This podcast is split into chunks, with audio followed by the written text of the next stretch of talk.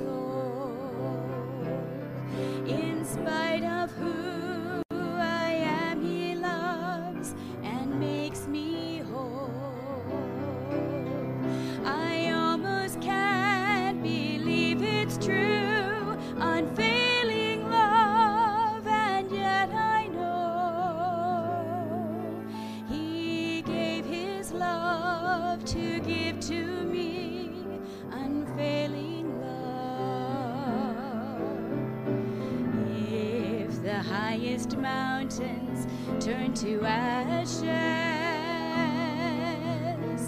If the mighty rivers should run dry,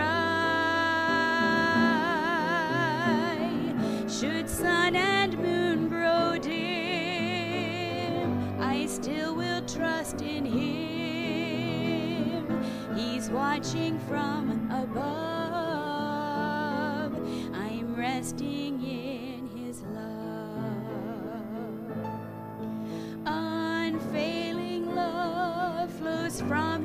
heart.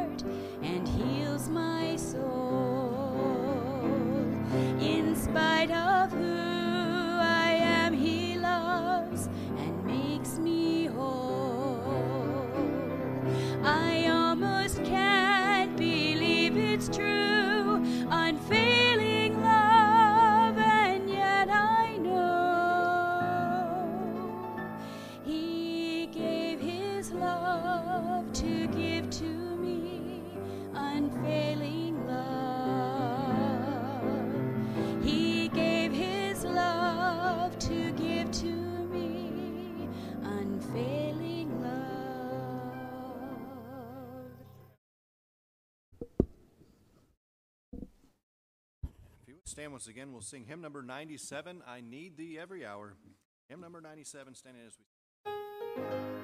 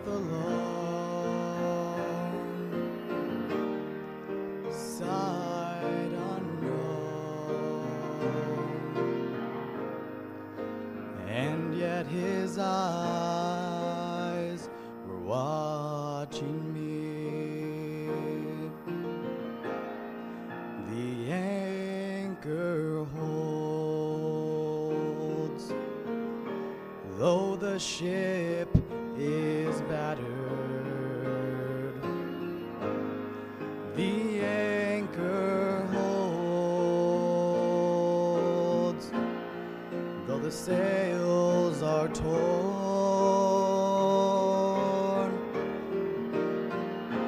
I have fallen on my knees as I face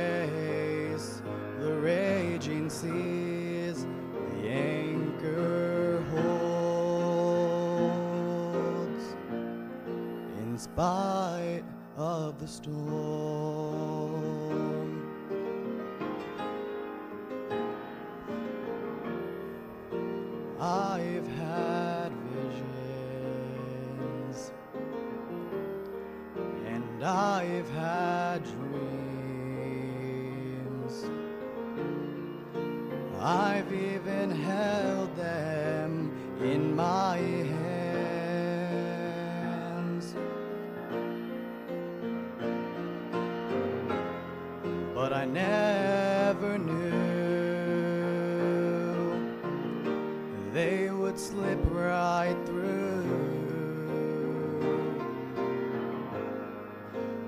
Like they were only grains of sand. The anchor holds, though the ship is battered.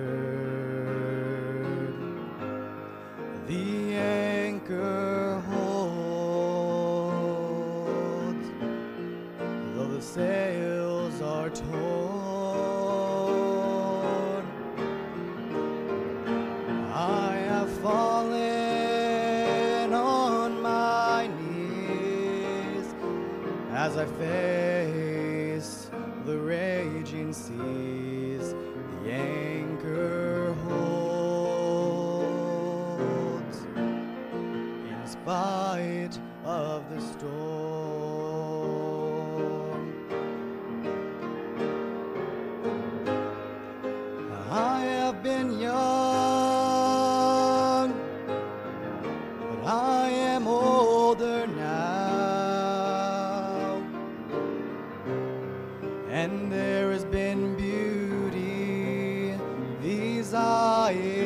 Seen. But it was in the night through the storms of my life. That's where God proved his love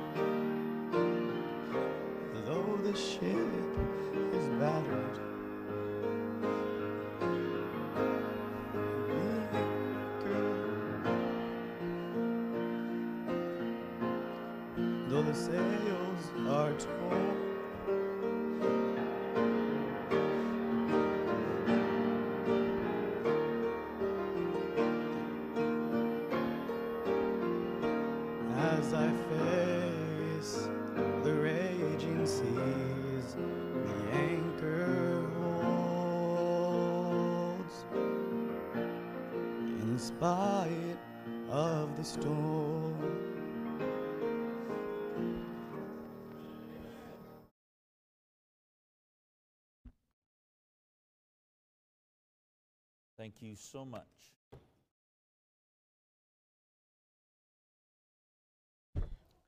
You never know about your faith till it's tested. And it's good to know that it'll stand the test. Amen? Yeah. So, um, Luke chapter 10. Luke chapter 10. So, I had something rather uh, funny happen to me. And um, Friday, my wife and I went to Fort Scott, Kansas, and did a Valentine's banquet. And um, Brother Paul Rooks is pastor down there. I've been friends with him for years.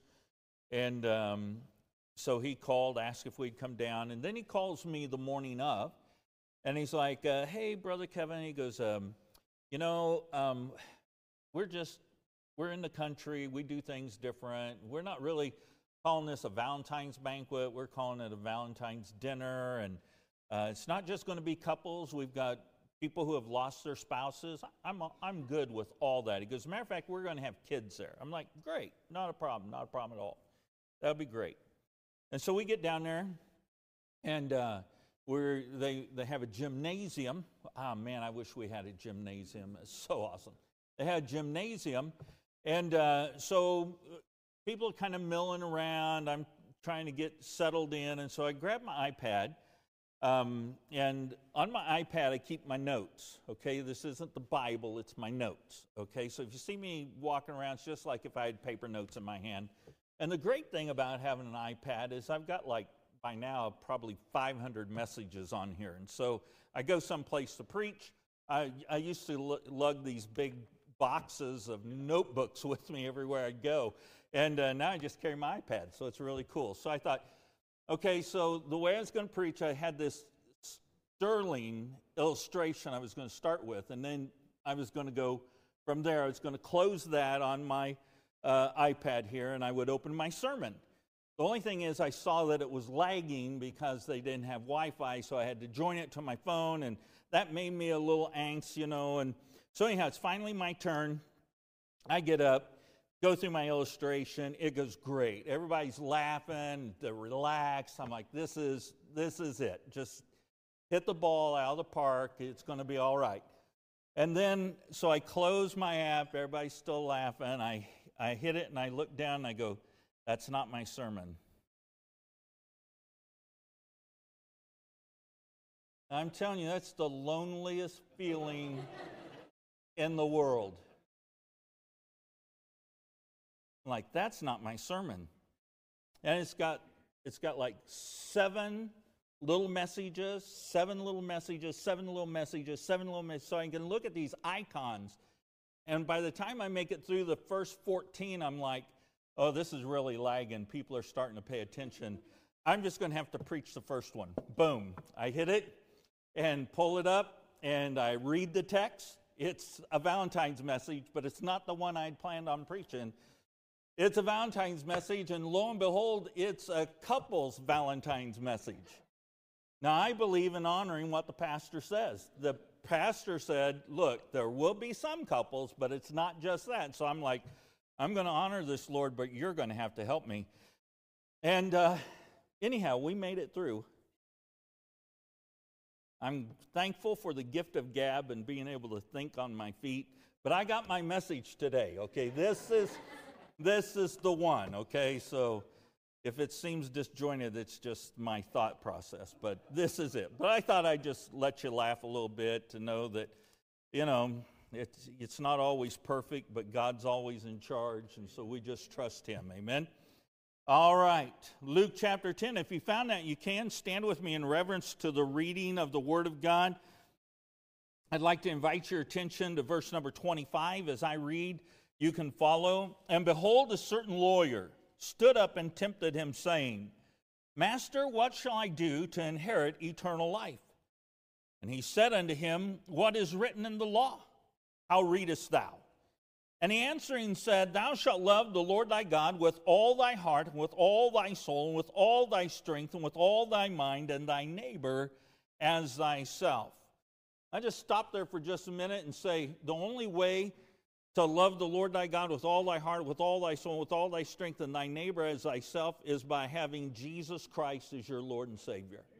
You cannot do that on your own. There's just no way you can do that on your own. You have to have Jesus Christ as your Lord and Savior, and the Holy Spirit lives and works inside of you and helps you to be able to fulfill all that is required there. Verse 28. And he said unto him, Thou hast answered right. This do, and thou shalt live. But he, willing to justify himself, said unto Jesus, And who is my neighbor? And Jesus answering said, A certain man went down from Jerusalem to Jericho and fell among thieves, which stripped him of his raiment and wounded him and departed, leaving him half dead. And by chance there came down a certain priest that way. And when he saw him, he passed by on the other side. And likewise a Levite, which when he was at the place came and looked upon him and passed by on the other side.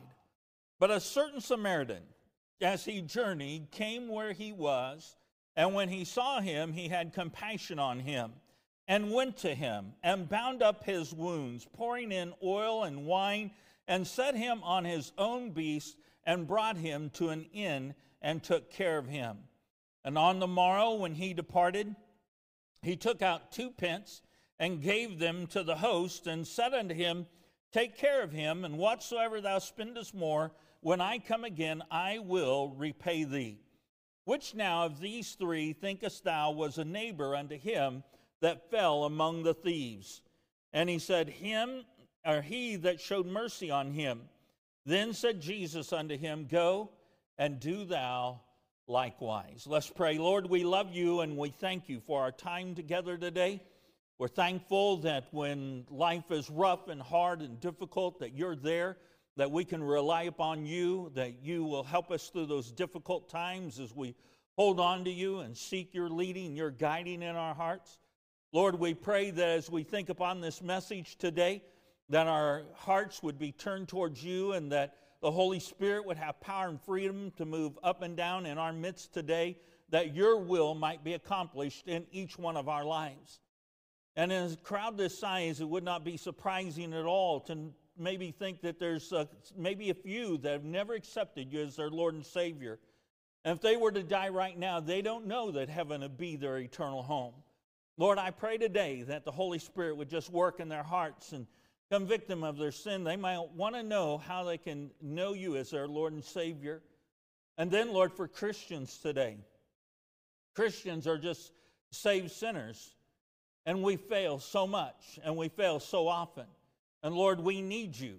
We need you in our lives and our hearts. We need you to teach us how to live our lives here in this imperfect world that our, our imperfectness might be set aside, that we might allow you to live through us, and Lord, that we might be able to affect the world around us for the cause of Christ.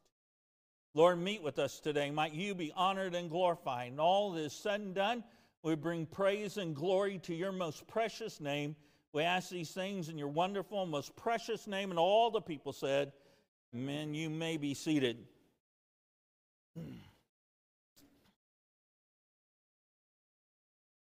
So today we're going to look at the story of the Good Samaritan.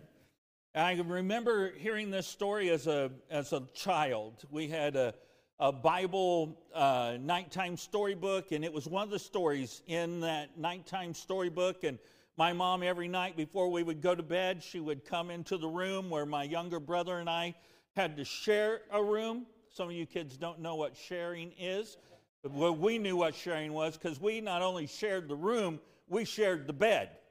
Amen? I never got so many whippings in my whole life because of my brother. What's going on in there? Well, he's on my side of the bed. Those, those of you who experience that, you know what we're talking about. And uh, so in that book was the story of the Good Samaritan. So when I come across some of these stories, it's like, oh yeah, I know this story. I, I, I can just, I can ad lib it. I can just tell you about it. But I realize that also that that was at a young age. And so it's so important that we stop and come back. And I like to dissect and take apart and then put it back together. So that's kind of what we're going to do here. You know, for the last four weeks, we've been dealing with Luke chapter 10 and verse number 27 itself. And thou shalt love the Lord thy God with all thy heart. With all thy heart, we are to love him. And with all of our soul and with all of our strength, we are to love him. And then last week, we preached about the thought, and thy neighbor as thyself. And then we come just a little bit further in our scripture and we find that uh, this, this lawyer who had presented all of this, this, this man who was either a Sadducee or a Pharisee, uh, who thought so highly of themselves, wanted to justify himself in the sight of Jesus. He wanted to make himself look good. He wanted Jesus to go, Oh, wow, you're really somebody. I'm glad to be in your presence. And so, to justify himself, the scripture tells us that he asked this question So, who is my neighbor? And I submitted to you last week, I still submit to you today, that if he had applied all that was in verse number 27, loving the Lord thy God with all thy heart, with all thy soul, and with all thy strength, that that wouldn't be a question. Because he'd recognize that whoever he met is his neighbor and he needs to share Jesus with them. And so we have Jesus then coming back with this illustration of the Good Samaritan. As I read in preparation uh, to preach today, I read off after one of the scholars, one of the books that I have in my office. His name is Godet. Uh, this man lived in 1812, so he was back there, okay? And he writes this about this portion of Scripture.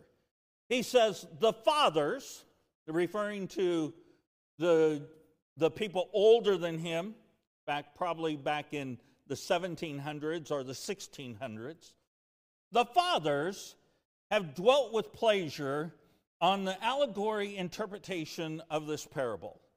The wounded man representing humanity, the migrants, the devil, the priest and the Levite, the law and the prophets. The Samaritan is Jesus himself the oil and the wine, divine grace, and the ass, the body of Christ, the inn, the church, Jerusalem, paradise, the expected return of the Samaritan, the final advent of Christ.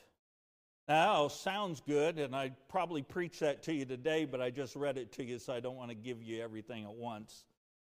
But I think there's so much more to be applied.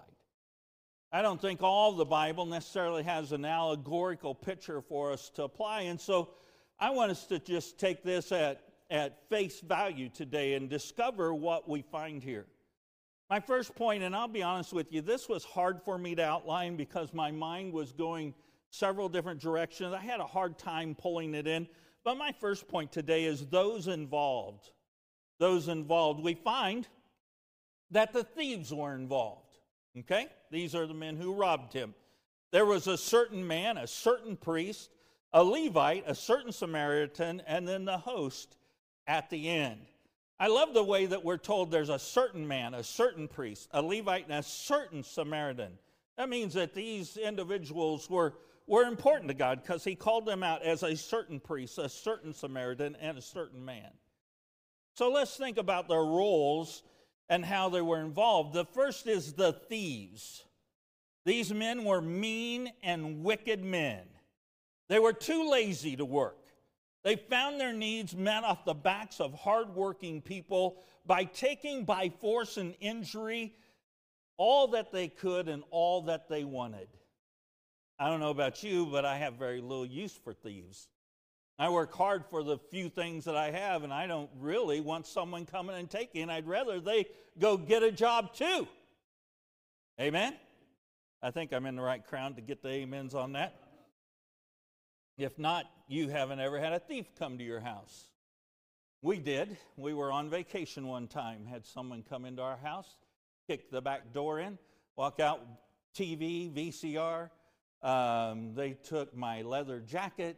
They took uh, some firearms that were in the house, and they took my wife's wedding rings because she was with child and her fingers were swollen. Her wedding rings were there in the box.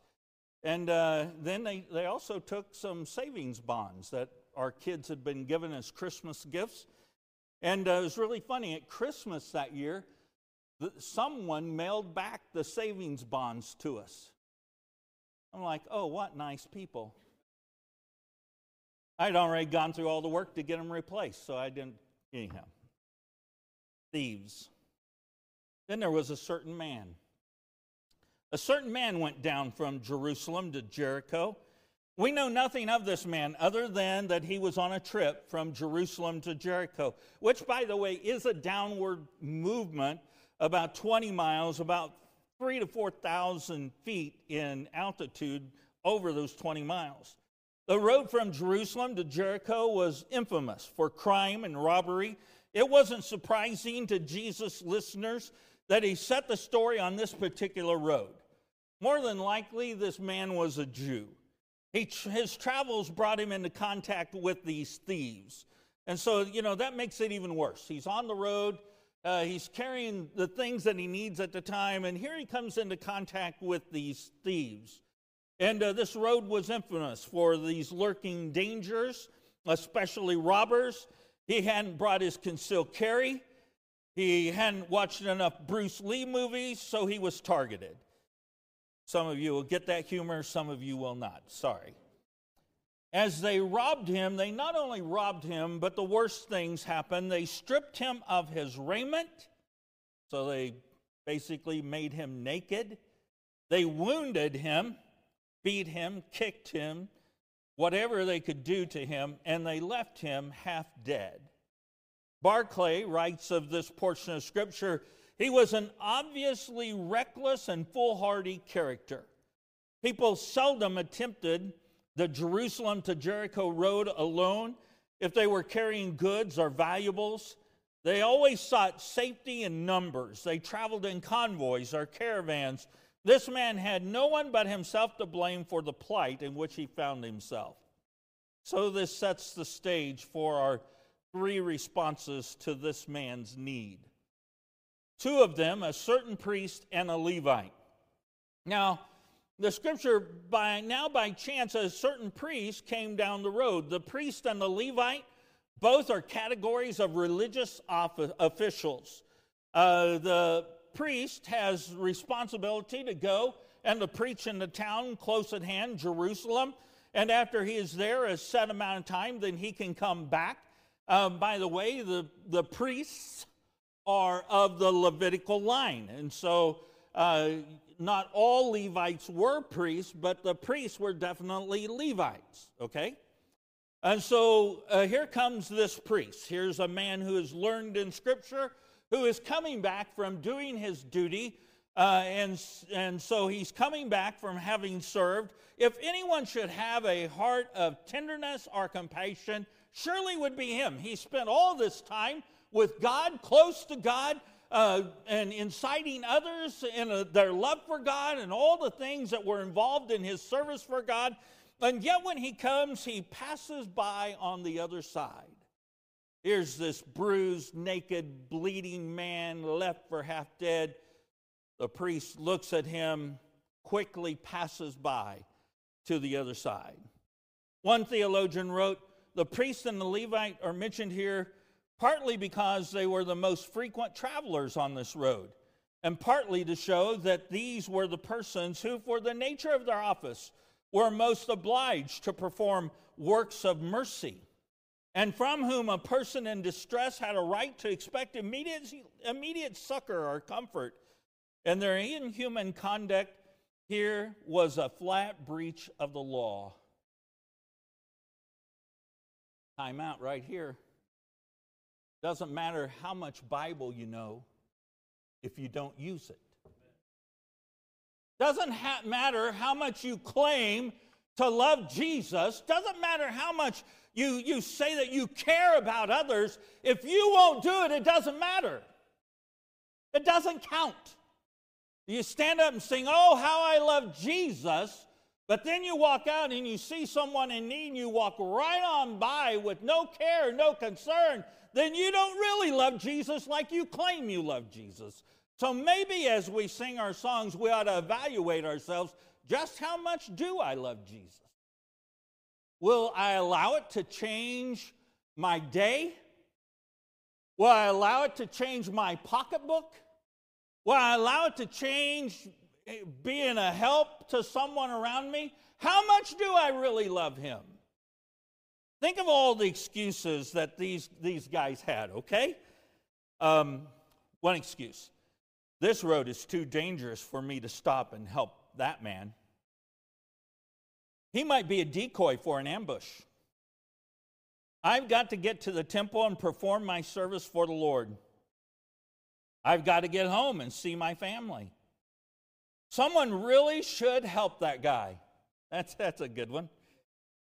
If I'm going to serve at the temple, I can't get my clothes bloody. If I'm going to church, I can't stop and change a flat tire for somebody. I don't know first aid. They might looked and said it's a hopeless cause. I'm not the only person, and the job's just too big. I can pray for him, but I need to go. He brought it upon himself. He should have never been on this dangerous road by himself. He didn't ask me for help. But of all these simple excuses, Spurgeon said, I never knew a man refuse to help the poor who failed to give at least one admirable excuse. Pretty good. So, a certain Samaritan. A certain Samaritan, as he journeyed, he came to where this man was. And when he saw him, he had compassion on him. He didn't just see a, a broken body, he didn't see just someone who was naked and bruised and bleeding and hurt, maybe unconscious, moaning and groaning, maybe, as he comes to this portion. He sees a human being in need. And what does he do? He has compassion on him and he stops. He immediately goes over to help. He doesn't sit back and go, I don't know. This is not my job. This is not my place.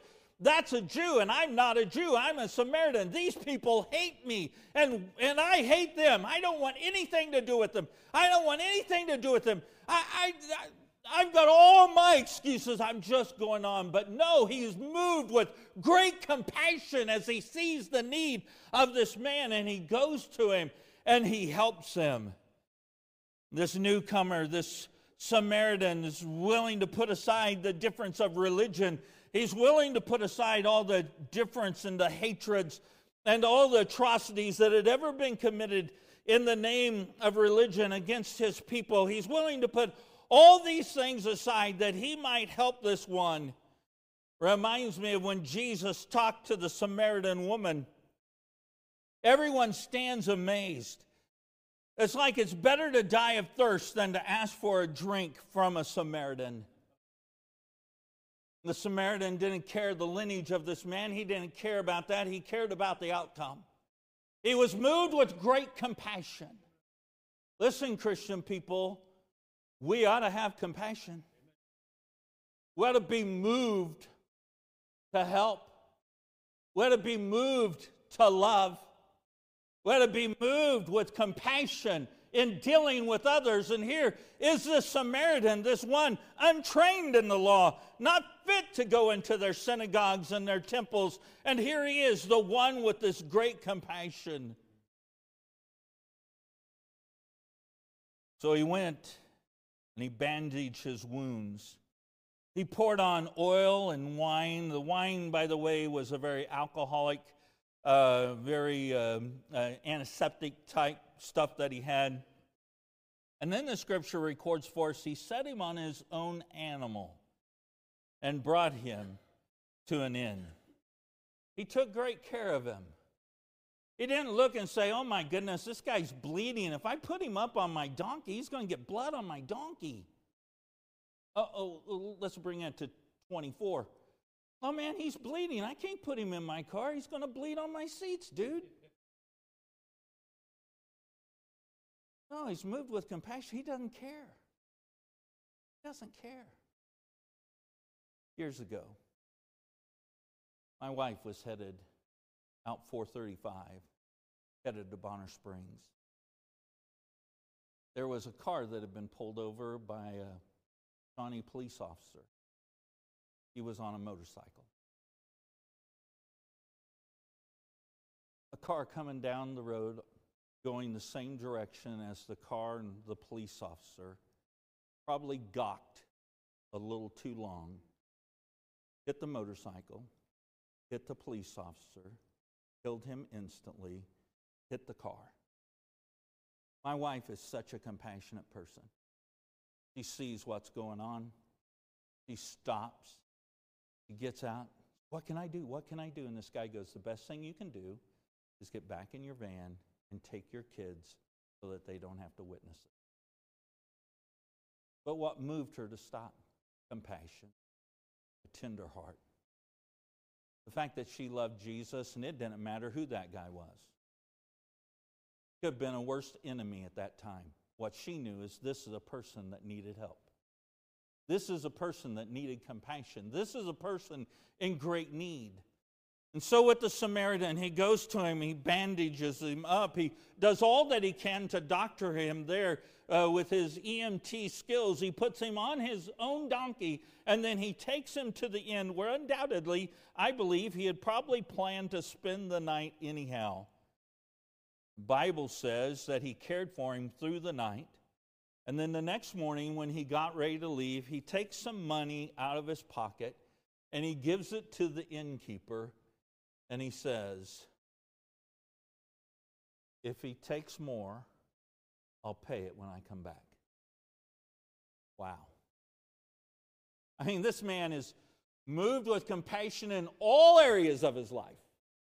He's not only moved with sight, he's moved with his hands, he's moved with the things that he has available to him at that time the wine and the oil and the bandages, and he uses his donkey and he transports him down to where he's going to spend the night. And can you imagine, after a traumatic event like that, that you're sharing a room with a guy that's been left for half dead? You know he moaned and groaned all night long.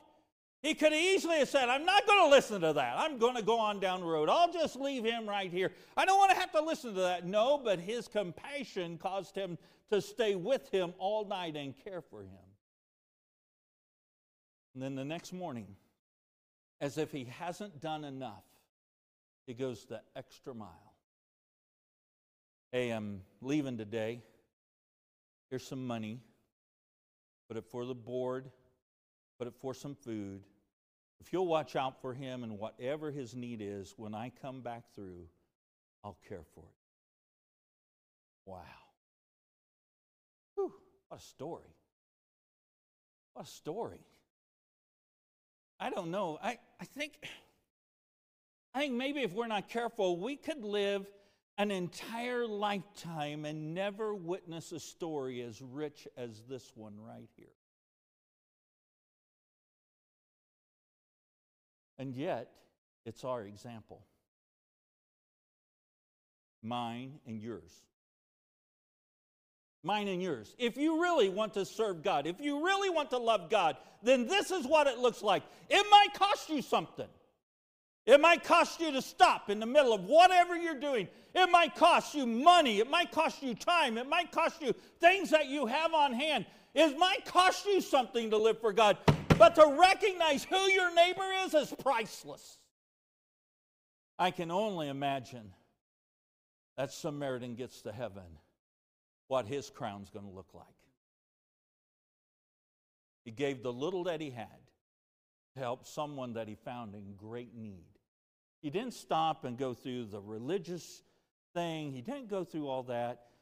I can only imagine as Jesus is telling this story and he begins to talk about this guy and he's robbed and here comes the Levite and the priest. I, I can only imagine that the crowd is probably hanging on and they're probably thinking, okay, so the next guy's going to be a Jew.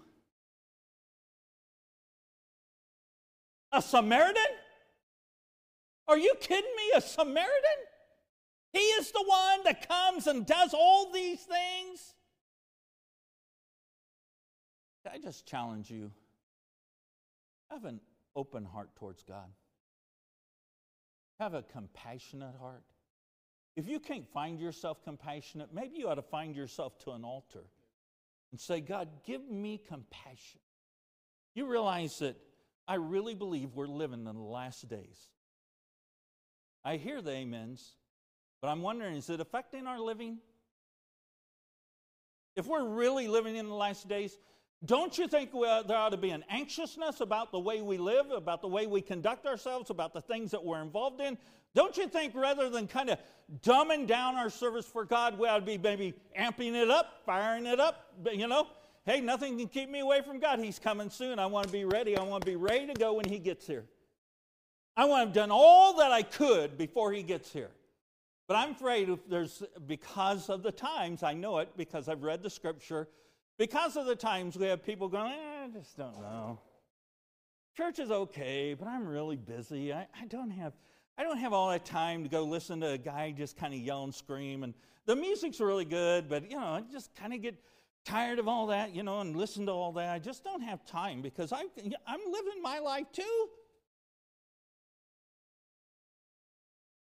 I'm just living my life here because Jesus has me here. Because I want to be up there. I've had the hurts of this place. I'm looking forward to that day I step on glory shore and be in his presence. Yeah, I'm going to leave some loved ones behind. That's okay. Because I'll see them again in heaven. But until I go there, I have a responsibility here. And I need to let my life shine for him who loved me and died for me that heaven might be my eternal home. Who is your neighbor? Lord Jesus, I love you. I thank you for your great love to us. I pray to God that your will be done in our lives and our hearts, that you might be honored and glorified. Lord, that you would be lifted up and exalted. Thank you for the story of the Good Samaritan. Help us to apply it in our lives. We ask these things in your blessed and most holy name. Amen. Would you stand with me today? We're going to sing I've decided to follow Jesus. If God's spoken to your heart, I'd encourage you to come. The altar's open. If you're here without Christ as your Savior, I'd love to take a Bible, show you from the Word of God how you can know that you're saved on your way to heaven. Would you come? I have decided to follow Jesus.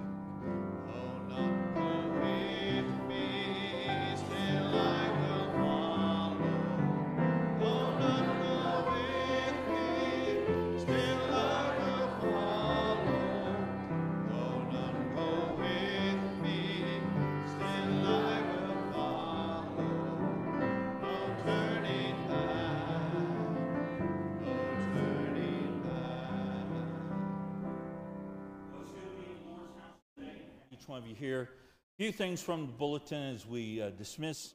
Uh, baby shower gifts for baby Miles are being collected today. There's a, a teepee right around the corner there.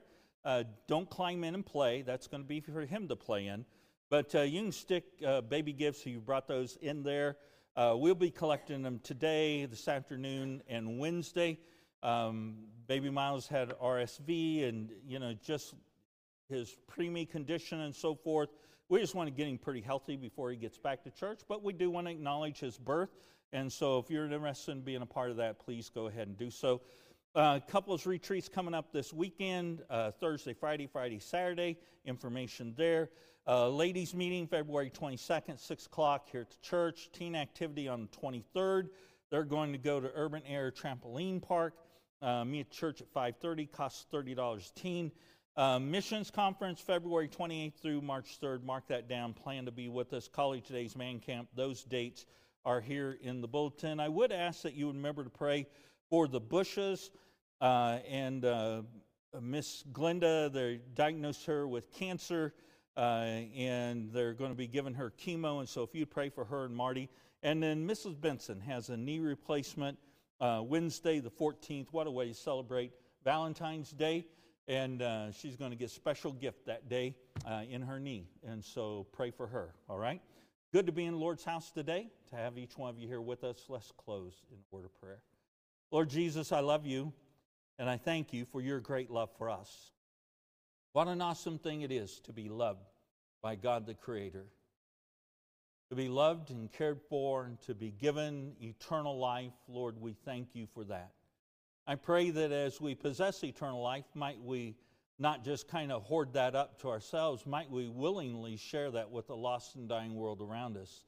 They need to know about Jesus. They need to know that there's hope and forgiveness for their sins, that there is a heaven to gain and a hell to shun.